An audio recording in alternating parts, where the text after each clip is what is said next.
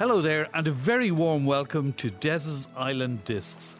In a hectic world, this is a little oasis of calm and nostalgia from our guests who choose pieces of music that remind them of a particular time or story from their life or career. Now, if you're listening on podcast, we cannot play the music because of copyright laws, but really, this is about stories, so let's hear them. Des's Island Discs on RTE Radio 1. Hello there, my name is Des Cahill, and today's visitor to the island is a proud Donegal man, aren't they all? He's a clinical psychologist who worked for many years in the area of child protection, and for the past five years, he has been our children's ombudsman. It's a pleasure to welcome Dr. Niall Muldoon. So, Niall, let's maybe begin by your own childhood in Donegal. I look back on it very, very fondly. It was a small town. I, have come from Donegal town, probably a population of about 2,000 people. Everybody knew everybody. My parents were born and bred in that area. My mother was uh, from Killybegs, my father was from Donegal town.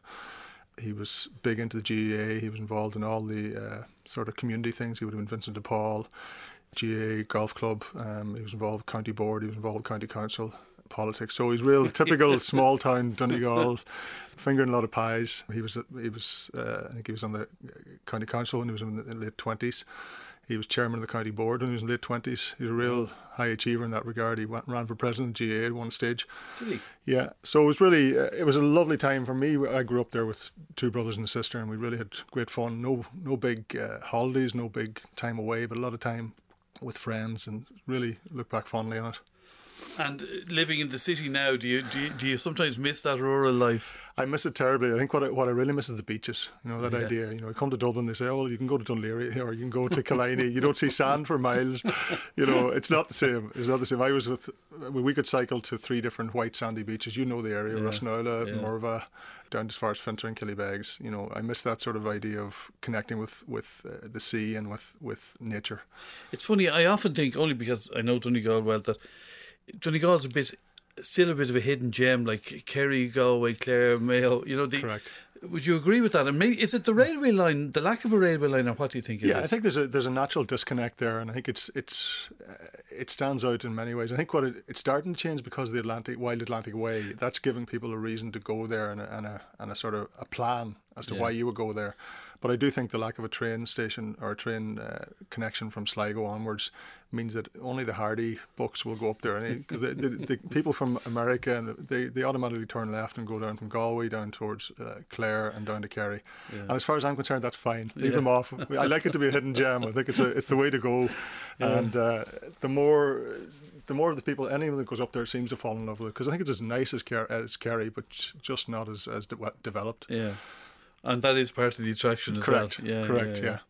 Your first musical choice, Johann Strauss. Mm. What's what's behind this now? Well, it's certainly it's it's not my uh, showing off my knowledge of music, but I think we grew up in, in the house. My mother was was great into music. She loved all sorts of music from Johann Strauss through to uh, rockabilly, through to jazz. With uh, you know, she loved Bill Haley, rock and roll. She everything was was played on, on our uh, radio radio or record player. I remember the Blue Danube especially as just sort of being that sort of background music in which we'd all pretend to be waltzing and sort of this sort of take you away and every so often you see something on the TV about the Vienna waltz and the and the sort of the real classy atmosphere that was involved in it. And uh, just the, the music is obviously you hear it in different times all through your life and different advertisements or movies or whatever.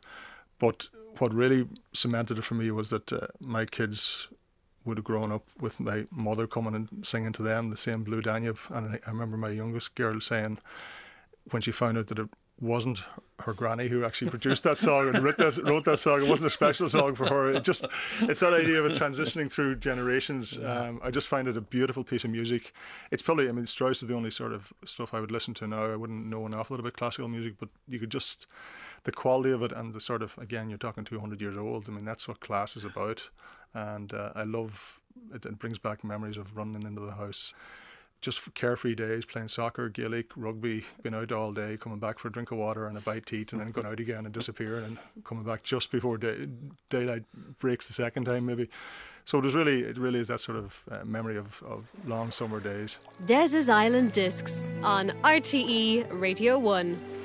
That's Blue Danube, Johann Strauss, the choice of today's guest, Children's Ombudsman, Dr. Niall Muldoon. So, Niall, you went and, and studied psychology. I did eventually. I mean, I, I left school. I wasn't a great student, I would say, um, but I made a decision in, in school. I didn't go and do a second language, so I wasn't able to get into the university in Ireland when, uh, back in the eighties. So I went and worked at the Bank of Ireland for five years and was I had a great time working there. Um, worked in Tuam and then came up to Ballsbridge here in Dublin. I went. I decided then I wasn't gonna. It wasn't for me for the future. But I said I'd go back to college. Couldn't go back to college in Ireland in those days without a second language. The only college I could get into was Trinity. They didn't have mature student status at that stage either, so I couldn't get in. So eventually, I went back to college in England. Went to London and spent four years in London. The first year I spent digging roads and pulling cables in order to earn my keep for college. I spent three years then studying psychology over there, and it was fantastic. I really enjoyed every minute of that and that sort of experience of I lived in London. I worked for a, a, a Donegal man who, who installed cable TV and a big uh, company over there, Kelly's Cables, and worked in Manchester, Liverpool, Preston, all around England, just doing and, that. And come back then for college. Come back to college. So I would I would just spent a year saving money essentially, and then went back to college. And again, the system was great. The EU paid for it in those days because you were transferring from one EU country to another. They covered the costs. English Council would have covered, given me a stipend throughout the year because I've been living there for over a year and a half at the time I got to college. And it just it, it afforded me the opportunity, which I wouldn't have got anywhere else. I couldn't have done it here in Ireland. A lot of people who, who are in a job, say like the bank, where you're getting paid and you you know you go out every Friday and have to crack, you know, yeah. it's hard to go back and, and get into the uh, the mindset of studying again. It was something that I found very, very difficult. And again, my dad great man as he was, he was a real pragmatist, and he said, "Listen, you're you're giving up the safe, secure, pensionable job. My my eldest sister was a nurse, my brother was a guard, I was in the bank. He, Daddy was as happy as Larry, um, but I give up the job." And he says, "What are you going to do?" Originally, I thought I'd just, you know, go off and pick grapes or something. But he, eventually, when I told him I'm going to college, that was grand, and I came back just before I started college. I came back and spent four months working in the bank in Glenties, again just to hang around with Dad and, and do that and he put me on the bus as I was heading to London for my first day in college, and he introduced me to a friend of mine. friend of his as I was getting on the bus and he says this is my son Niall. He's just left the bike for the second time.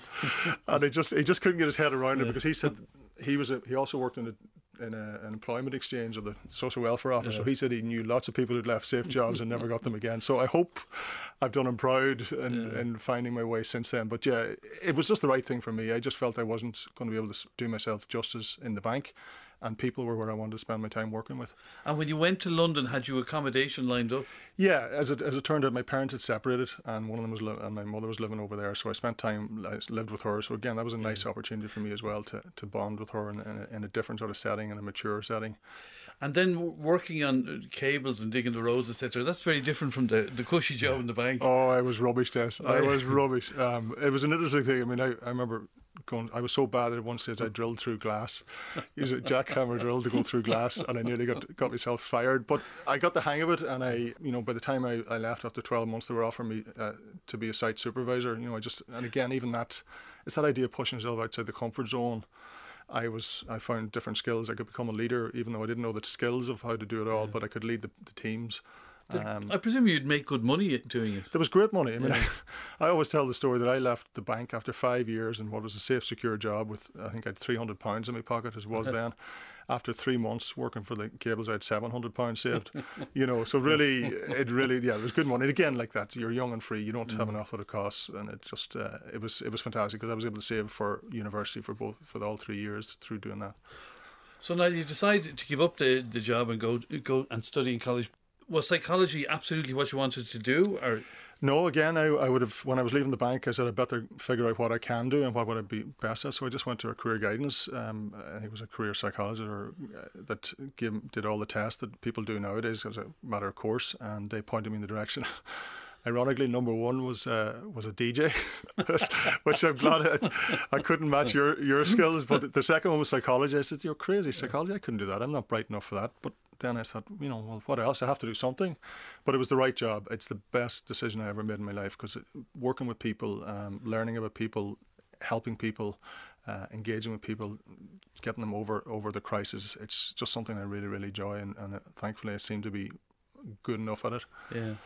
When you went, so you're in college, and were, were there many Irish students there with you? No, it was. Uh, I went out there in 1990, so it was a really interesting time to be in London. The the bombings were still on, mm-hmm. but the Irish were always treated fairly well. In, in, my place, I went to East London, and it was a really mixed bag. We had a guy called Terry Christle. Do you remember Terry yeah. Christle, the boxer? Yeah. He came back to college then um, after his. Had he done medicine? No.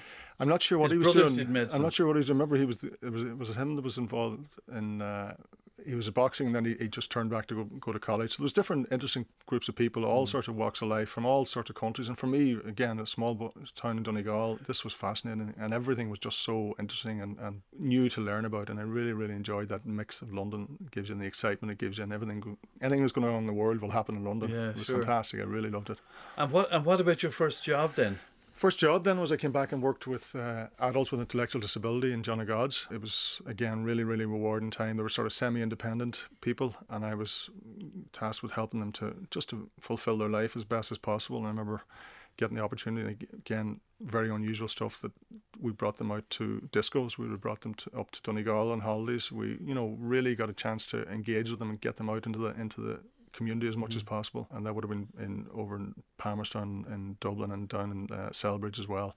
Really, really enjoyable time. Spent that about a year and a half doing that, and then I went back and did a master's in my in psychology in Trinity, and then went on and did ten years working with uh, with John Gods in a place called the Granada Institute, working with uh, adults who had offended against children that was a really, really challenging but very rewarding job as well. Offended against children, yeah. was that be abuse? Abuse of children, yeah. yeah. So it was, it was sort of physical, it, sexual, what? All, all manners, yeah. yeah. So again, it was, it was working with a very interesting cohort, a very challenging cohort, people that wouldn't, a lot of people wouldn't have worked with before, and it just, it, it was really um, cutting edge therapy uh, at a time that there wasn't many people doing it in the world. It strikes me, Niall, that your work in this area, there's, there's a dark side to it. Or, mm. or like some of us who aren't I, I, I, I get upset talking about it even, um, and therefore maybe shy away from it, and maybe a lot of us are like that, and therefore we don't face up to the issues and the problems. Yeah, I think, causes. and I think that's that's fair. I think people people want to believe that the life is, is good and that the world is, is safe and fair, and I think it's that's hugely important way to see it. And it is, but I think until we face up to working with the people who have done the bad stuff and try to make sure they don't do it again. You won't guarantee that. You can never be sure that everybody will change. But if you don't try, then that's when we're really letting the children down. You know, if we if we know somebody has hurt a child, it's incumbent on us to make sure they don't do it again. And locking it up is one way of doing it. Generally, that's for a number of years. But if you can change their mindset and work on them in a way that allows them to stop it themselves, then that's a much stronger protection. Mm. Um, and I think it is. It's difficult to talk about. It's no doubt about it. It's a dark side. I found it. You know, it's you had to. I had to work a lot to keep uh, the balance. But again, it's very rewarding too. So if you know somebody has hurt maybe two children every year and you know they haven't heard anyone for four years because of therapy, then that's a big progress, yeah. you know. And it's it's an important part of the work that people have to do, and I think it's something we we uh, in Ireland can get better at. Still, you know, we still need to work on that sort of thing. No doubt. We'll chat broader about the role of, of the ombudsman, but mm. uh, so you needed mental strength, did you? Yeah, yeah, I think so. I mean, it's sort of a an ability to to deal with it with the tough stuff and still not let it drag me down. You know exactly, and go home or go and m- yeah. meet your friends and all that. Yeah, and again, I think that's probably where I was lucky that I grew up with a with a sporting background, and GAA was something I always turned to. I, you know, I went out when I was young enough, and I would go out and play ball and kick ball and, and train hard, and it just gave me an escape where I could leave stuff behind me. And then as I got older, I would have just gone on to coaching and stuff like that. So yeah. just I always separated them out that way and allowed me to uh, keep the sanity and, and keep the enthusiasm. Your second musical choice, Mike and the Mechanics. Yeah, Mike and the Mechanics uh, in the living years. I suppose it's again essentially my dad was uh, of of his age. He was sort of a great guy. Did a lot of work for the community. Did a lot of work for us, and loved loved him as a father. But he was never uh, demonstrative. There was never um, saying "I would love you" or anything like that. Mm. I think one of the great things I see nowadays, like when out of schools all the time, and you, you go in there just around nine o'clock when the parents are leaving, and you can hear an echo of "I love you, I love you, I love you" all over the place. And it's such so different to thirty years ago, forty years ago when I was growing up. So I suppose uh, what it, what that does for me, that song reminds me of my dad died. He was he was a real hard worker, never probably six days a week, hard work all the time. He got cancer on the 30th of March 1994, was diagnosed, and he was dead 30, on the 30th of April 1994. So had four weeks time, and he still wanted to go to, go to work on the day. We had to stop him getting out of the car on the day he died. He just had that drive. But on the day he was diagnosed was the one and only time I said, "I love you." And I just I think that song allows me to say, thank God, at least I said it once in the living years, as opposed to later on. I think a lot of us leave it too late, especially in the older generation. I think mm-hmm. nowadays, as I say, the children and their parents are much more open to it, and grandparents will say it more easily. So this was 1994. It wasn't the given the, the ordinary thing mm-hmm. to say it, and it had always been my intention for two or three years to say it and to open up to him. I'd never got the opportunity, and unfortunately, the opportunity came at that stage when he was diagnosed. But I was so glad I've done it. Every time I look back at it, and the song just just says it in a better way than I can. Such an Irish thing of our generation, correct? It? Correct. Yeah. Des's Island Discs on RTE Radio One. That's Mike and the Mechanics in the Living Years, the choice of today's guest, the Children's Ombudsman, Dr. Niall Muldoon. So, Niall, becoming the Children's Ombudsman, it's a big job. Tell us exactly what it entails. I mean, how many cases would you deal with every year? Essentially, the, the, the, the way I describe it to, to, children and young people is that it's it's my job to promote and protect the rights of all children in Ireland. So there's 1.2 million children in Ireland, and anywhere where they engage with the government or the state is where I can intervene or work with. So that could be the hospitals, it could be schools, it could be uh, housing, it could be injustice, uh, detention centres, things like that. Um, and my job then is to take complaints if they're not happy. So essentially, if they've complained to the organisation and said, not happy with this, and they get a result and they're not happy with that result, then they can come to us. We were set up to be an alter- free, independent alternative to court. So before we were set up, the only way you could challenge the, the state was to sue them and obviously that was unfair on anybody who couldn't afford that sort of option. We get probably between 16 and 1700 complaints a year from people and from children and adults all over the country about various different things. Mostly education would be the majority of our complaints. So again, that makes sense. There's Give us an example. Children who may not have access to a special needs assistant, children who have difficulty maybe getting school transport, the curriculum and the way it's taught in certain ways. Some for a long time there, one of the biggest issues was uh, access to schools because you need if you weren't baptized, you know the yeah. sort of baptism bar as they used to call it, if, if schools were, were over oversubscribed. A lot of issues like that. Bullying is how schools handle bullying as well is, is one of the consistent issues for us that we, we're still trying to get grapple with and get better at.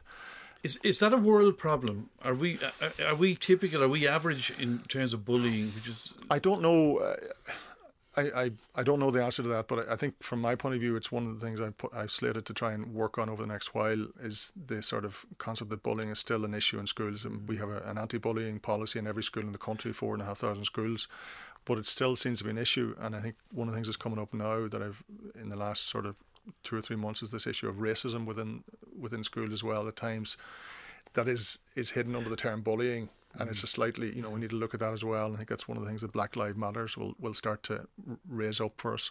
But I do think uh, how schools bully, handle bullying is so individualized. You know, we haven't got a, a, handle on how best to do it, and, and there's lots of schools doing a great job with that. But still, there seems to be uh, an issue where it's not consistent and it's not clearly communicated. And a lot of schools will do a great job, but they won't communicate that effort back to the parents, and then the parents are left saying, "What did you do?"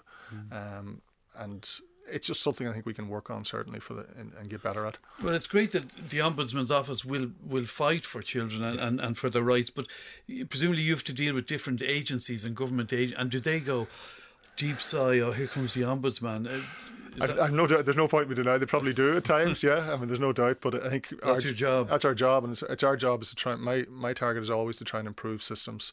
You know, to try and make things better, so that we don't have to come back to you the next time.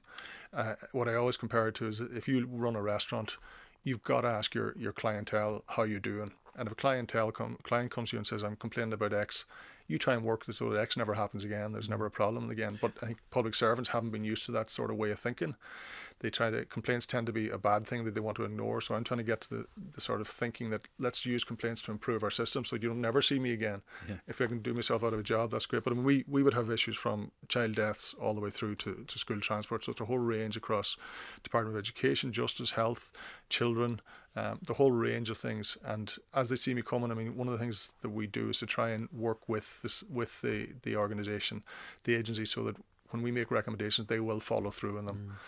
If they don't, we, I have the power to create a, what's called a special report and bring that to the Oireachtas and challenge them and say, listen, you shouldn't have done that. In the 15, 16 years now that we've been in being, we haven't had to do that yet. Mm. We've challenged, we've suggested it, it, yeah. suggested it once Yeah, or twice, and it tends to focus the mind, and the recommendations get followed through on. And I think that's our idea: is we constantly try to evolve and, and change and improve things. So that if they don't like us coming, that's fine, but they will try to change us, uh, accept the changes that we recommended most of the time. It's a huge area, Niall. I mean, and would need great resources. I presume you never have enough resources. No, I mean you, you'll never have enough resources. I mean, I'm lucky I've, I've been able to grow my resources in the last number of years. This is about creating a system that will self-evolve as well. It's about creating a system that, that looks at children, puts them at the heart of the decision making. Many of the systems, like whether it's education or health, will often think, "What's the system designed for?" They won't say, "What does the child need within that system?" You know, simple examples are a child who's in foster care with severe disability is seen by TUSLA as being a child in foster care and they ignore the disability, and it's seen by the HSE as a child with disability and ig- ignore the fact they're in mm-hmm. foster care. That's the system looking after itself instead of putting that child and saying, What does this child need? If we get to that stage where those those organisations are thinking that way, then there'll be much less need for us to be involved, and the resources we need would can go somewhere else. And I think that's where we need to get to is a child centred thinking. And most of those organisations, if you child centred thinking for home for housing, if you child centred planning for health, all the adults would benefit from it enormously as well. You know, even within health, they can't say exactly how many children on a waiting list in the whole of health. They can't say what they spend on children. That sort of thinking needs to come into the system, and hopefully, who knows, with the new government, we might we might start to move in that direction. It's clearly a slow process. Are, are, are you are you making headway? Yeah, it is a slow Yeah. process, but I think the the one again within our office, we're very clear that there's two the two P's are crucial. You know, it's it's patience and persistence. Um, it will take time to change any system. Systems are built up to, to protect themselves. Our job is to try and improve them so that the, the client gets looked after better. But it is slow. But again, I have a, a six year term, and part of my job is to go at it hard and, and, and full of energy and try and keep at that. So that's that's my target. Good for you. I mean, it's such an important role. Your your final musical choice, Niall Muldoon, is Elvis. Elvis, yeah. Just is this the young Donegal fella come out this, this is me. Yeah, this is me. Yeah, the, the slick back hair. Yeah, um, it ju- yeah. I mean, I listen. I've loved him all, all since I was a child. Um, every I would have watched most of his movies. You know, not not for any ac- acting abilities or anything, but just the music. I think was just. It's that sort of upbeat, lively, high quality. I think he's a great singer. I think he's a great uh, way of of. Uh, choo- choosing songs and making songs work. Um, I love the rock and roll. I love the way he sings the, the the slow songs. I think he was. It's a shame he was taken so early. I think in in this day and age he would probably get to to cooperate and collaborate with so many fabulous people who really know his genius. And I do think he, he sort of he was the role model where other people learned not to do what he did. And it's you know one of the highlights of my my life was that my wife bought me a, a road trip to to Memphis for my 40th birthday. Self and a couple of pals went over there, and it was it was just great crack. You know, it wasn't. It was just just something to tick off the bucket list. And this song, I think, is it also reminds me of my time working the Bank of Ireland in Ballsbridge. There was a a lovely porter who worked there, a lovely older man with a fabulous tenor voice, and he used to sing this song all the time, and it was just beautiful. And then as I grew older and started listening to the actual lyrics, I think it's the story of any great love is sort of the wonder of you and how you'll put up with me no matter what. And I think it really is a, a beautiful love song from my point of view. Keep fighting the fight on behalf of our children, Niall Muldoon. Thank you so much for joining us today, and, and uh, congratulations on on your work. Des's Island Discs on RTE Radio 1.